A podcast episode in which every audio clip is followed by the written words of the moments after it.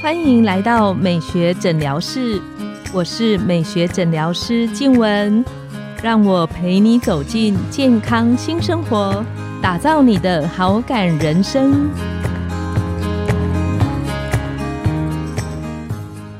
欢迎光临，我是你的美学诊疗师静雯，让我陪你练习好感人生，走进健康新生活。今天我们很开心邀请到一日生活的高伟成副总经理，我们请副总跟线上的听众打个招呼。嗨，各位听众，大家好，我是一日生活高伟成。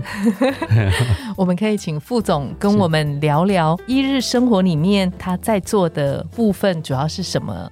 一直生活现在二十二年，那一开始我们从植物芳疗开始，然后用植物的能量，然后用精油来跟客人做分享。芳香疗法在国外像是一个辅助性疗法嘛，嗯，那它可以辅助正统医学加成那个效果。没错，对，那我们就是在推广这样的事情。那慢慢的，其实公司曾经也开过餐厅，嗯，然后我们也有自己的书店，我都去过，我都很喜欢。但因为开始认识植物后，我们就发现植物来自我们的地球，来自我们土地，所以环境会造就植物生长的模样。哦，那植物出来的精油的能量就不太一样，所以我们开始关注环境。关注环境之后呢，就发现很多吃的它不一定是这么健康。吃的不一定是真正的食物，所以我们就开始深入到真正的食物的这件事情。所以当时有个事业单位叫日光大道，推动的是无添加的饮食饮食，对对对对概念，然后就开始认识小农，然后觉得这样子的概念需要再推广更多。所以在我们十年的时候，我们开了一个书店在新生南路。那这个书店它销售的是，它推荐的是跟植物相关的书、跟设计相关的书、跟食物相关的书。我觉得在那个十年的时候，是公司我们自己送给自己一个礼物，也是送给台北城市一个礼物，是多一个可以阅读的地方，嗯，一个阅读的空间，一个阅读的空间。那后来在我们的餐厅里面也开始有艺术作品，希望在一个艺术空间里面用餐，那是什么感觉？然后做着做着就发现很多的台湾的年轻艺术家，他需要被支持，嗯哼，啊，他需要被看见。那他很开心在我们的漂亮的餐厅里面被看到，嗯，所以慢慢的，然后我们主管他也很热情、很热心的是，那我们可以再做一个艺术的单位，然后借由这个艺术单位来推动，让年轻艺术家更多被看到。以前我们听到艺术就觉得很远，对，会觉得好像跟我没有什么关系，对，看也不一定看得懂到底好看不好看的，好像觉得艺术好像要到，比方说去画廊啊看的那个东西才叫艺术，那我们日常生活里。面好像跟艺术搭不上边，对对，但是其实生活美学其实每天就在身边。好，当你多一个艺术作品，多一个植物，多一个对的食材的时候，那种开心不就每天在堆叠我们的生活？所以这种种从植物到阅读到食物到艺术，这种种加起来，其实它成就了现在的一日生活。他在谈的就是每一天你对待你自己生活的方式是什么。你可以好好的有气味的陪伴，好好的吃一顿饭。然后好好的有欣赏美学，或者欣赏这个艺术作品背后的故事，那才才成就在我们每一天当中。谢谢副总的那个介绍。你刚刚讲到那个空间的部分呢，我觉得跟我们今天分享的主题非常的有关系。是，就是居家的那个空间。对，我可以透过怎么样的，像刚刚分享的植物啊、艺术啊的这些微调整里面，创造出不一样的居家氛围。我上次看一篇文章，是他。讲到北欧人对于他们家里的那个居家环境装潢也好，或者是北欧人他们喜欢管理空间，对，跟我们喜欢管理物品 不一样。他说他们看进房子的时候，他们看见的是这个房子里的空间感。对，那可以请副总跟我们聊聊，就是在居家摆设的这个部分，可以怎么样透过小小的摆设，创造出不一样家的氛围。当然，这题目很大了。对我来说，我觉得用我个人的经验跟大家分享了。嗯，就是说，对我来说，其实家是一个很重要的放松的地方嘛。没错，没错。那我自己大学的念的时候是念，我是念建筑，对，那也修到空间设计的这一块。嗯，对，那就开始至少你会对空间对你的感受是什么，会有一点感觉嘛。嗯哼。好，那其实我们在大学在念的时候，其实有空间行为学啊，或者是空间心理学啊，其实都会真的有这个东西，空间心理学。对啊，对啊。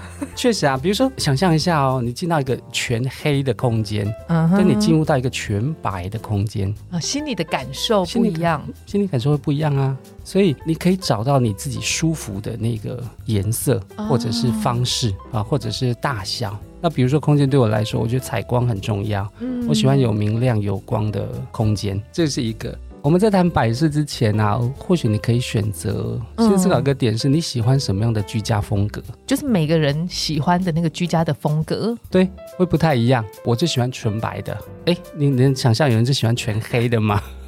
哎，我一个朋友哈，他一个房子很可爱哦。我跟你说，他那个房子只有十三四平，小个人套房。一进去，右手边是厕所，左手边是厨房，一整排嘛，到底就是一个床，空间就这样。可是他的房间全黑的，呃，墙壁上的壁纸吗？没有，橱柜、瓦斯炉、地上的地砖，然后甚至他的寝具、他的枕头、他的棉被套、他的电冰箱都是黑的。这真的很特别，因为通常。物件小的时候，你会透过白去营造那个放大的感觉。是，他就喜欢黑色，所以一开始我们可以去找你个人喜欢的。那我个人是比较喜欢白色明亮的。那有人喜欢工业风，甚至废墟风。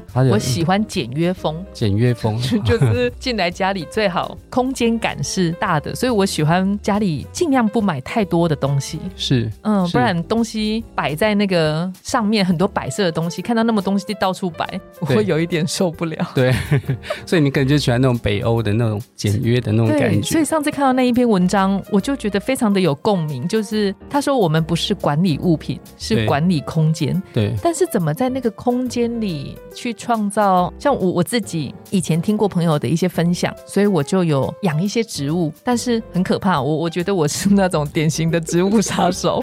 副总，听说你对养植物很有自己的心法。没有，呃，也是跟大家分享了。好，就是我也是从一开始不会，然后慢慢的学，慢慢的练习。是，那当然过程也牺牲了很多的植物。但不过我觉得现在是这样哈，现在台湾的花农其实很厉害，嗯，他已经可以把植物培养的很健康。所以有一个，如果你从入门的话，嗯，入门入门，我觉得你可以去买，在花市里面有卖很多兰花。我一直以为兰花是一种娇贵的物品，其实很容易，是吗？对，很容易不小心养一下，养两天就结束了。当然有不同等级的兰花啦。我说我们入门嘛，我们可以从花式的蝴蝶兰啊，或者是石斛兰啊，简单的开始。那它不太贵，其实从一百五、两百五、三百五它都有。嗯哼。然后他买了，因为这样子，所以它的盆子比较简单，简单嘛。你可以去找一个透明的玻璃花器，那就把它放在那个玻璃花器里面，嗯哼，那看起来样子会不太一样，就变得比较好看。是。那我说台湾兰花现在很厉害，是它在开花的时候，其实你不太需要浇水，大概一个礼拜一次就可以。所以你知道，那个兰花它几乎都可以养超过四十五天，跟我印象中的两天是不一样。不一样。然后甚至我。在过年期间，曾经买过一些特别的兰花，它开花的状态可以超过三个月。我下次来试试看，再跟你分享 我我养活了多久。下次我来买几款来送给你，好，可以试试看，可以摆在家里。好，那当然它养时间比较久之外啊，其实当它花谢掉之后，我是把它摆在阳台。其实你在照顾，在照顾它，大概过一年之后，它又会再开花。哇。所以，当家里有一些植物的时候，确实你会发现你跟大自然更亲近。我是不太介意摆假的植物啦。嗯，有些朋友也是这样分享。对，因为假的东西还是塑料，生命力比较没有那么明显的感觉。对对对。然后，因为你开始养植物，你会知道到底它要多水还是少水，要多阳光还是少阳光，所以你会像对待孩子一样在对待它。我家里只是住一个那种小公寓嘛，好，我家里还有两棵植物是在室内的，它需要阳光，所以三不五时你就把它搬去阳台，照照阳光，晚上吹吹冷风，然后吸吸露水，然后早上呢再把它搬进来。原来是要做这个动作。那您刚刚讲到的兰花，它也需要把它搬去阳台吗？不用，不用，不用。它花朵反正怕热，所以如果你买的回来已经是花的时候，你就直接把它摆着就可以了。那关于刚刚副总有提到浇水的这个部分，怎么去学习知道？比方说，呃，像我之前种的时候，好像常常不小心浇水过度。我觉得每一种植物它喜欢的水量其实不太一样，所以我们还是透必须透过查证啊。那当然浇水过度，你必须要注意，就是你的盆底确实有流气孔、水孔，有些花盆它没有底部的时候，它变成它的水在里面。嗯哼嗯哼，对，它会闷住，当然就不行。那如果你有流孔，会有底盘嘛，嗯，所以它就流出来。它多的水其实没有关系，它会流出来。那你观察你的底盘有没有多的水，你就知道你有没有浇过度了。哦，对吧？所以如果底盘有多的水，那就是浇的水过量一点。过量了，因为可能你的土壤已经吸饱啦。对对对，你还有一个可能，你的水盘会有水，是因为你浇水浇的太快了。是是，土壤还没有收到水，然后那样浇水可能没有用，所以我们在浇花的时候，其实要慢慢浇。而且你可能要分次浇哦，比如这一次浇完，它可能先让土吸收一下，第二次再浇一次，它可能吸收的再多一点，那第三次再浇，它把它吸饱，那这样它就水不会流往下流。那像关于居家摆设的部分呢？是除了植物之外，还有什么是副总觉得很棒，在居家摆设上会增添很多不同的感受性？这个其实很多元哈。那个我刚刚说，第一个先找到你喜欢的居家的风格啊，我喜欢工业风，那你当然就会找工业。业风的方向，那你喜欢北欧风，你就会喜欢用北欧风的方向。你知道我现在喜欢的是哪一种风？我喜欢北欧的老建风。呃，老建就是我们在谈的是家具，可是它是复古的味道。没有，它是真的古，它是真的老。它大概就是在一九六零年代、一九五零年代的木头桌子、椅子都会传来很原始、原来自然它的木头香气。现在台湾蛮多的店家在卖这样子的东西，在介绍这样的东西。所以它不是刻意把它那个，它是那个物品本身就有一段的时间的历史的味道。对对对对对，当然这些家具业者他就是到欧洲去收，有的在欧洲的跳蚤市场，有的在欧洲的老件的那种中心，他们会去收集这样子的物品。那那老件有什么好处？除了它的真材实料，嗯嗯嗯之外，它的线条都会很好看，线条很简约。所以就会想像你喜欢的那种北欧风，它线条比较细，一个桌子的桌面比较细，桌角比较细，那让那个空间看起来就不会那么的沉重。哦，对对，我喜欢空间感轻一点，不喜欢太厚重的感觉。对，那选择你喜欢的家具，这是一个对不对？那如果说小东西，我们没有办法一下换那么大小东西，比如说，我觉得像这种立灯就会是一个选择。那你透过一个间接光。然后有时候你可能主灯没有开，你开个立灯，感受又不太一样。好，那地毯这也是我们家完全没有的东西。不管是哪一种地板，你如果有三，你再加个有色块的地垫啊，就会让空间感又感觉又不太一样，会多一点温暖的感觉。是是是，所以从挑选物品那是一个选择。那如果你还有一个选择是，你可以换颜色。换颜色？有想过家里可以换颜色吗？我们刚刚说没有想过哈。嗯。对，我们到了夏天，你就想到那是阳光的颜色。夏天比较热吗？所以你希望家里可以颜色稍微清淡一些。如果到冬天家里很冷啦，嗯你可能会想要家里说。温暖一些，所以如果你开始做的时候，你可以让家里水两季啊。那有一种是大面积的，什么是大面积？比如说墙壁、墙壁、窗帘、大面积的地毯，那这大面积的换色。那说真的，有时候要做到比较不容易，嗯，所以你可以用小面积的换色，比如说小地毯、小抱枕。哦，抱枕，我当时没想过抱枕。你夏天的抱枕可能颜色比较轻柔、青色，然后你到冬天你也可以换温暖一点的，彩度比较高一点，或者是比较温润的颜色啊。大概还有床单，床单你可以夏天跟秋冬的颜色是不太一样的。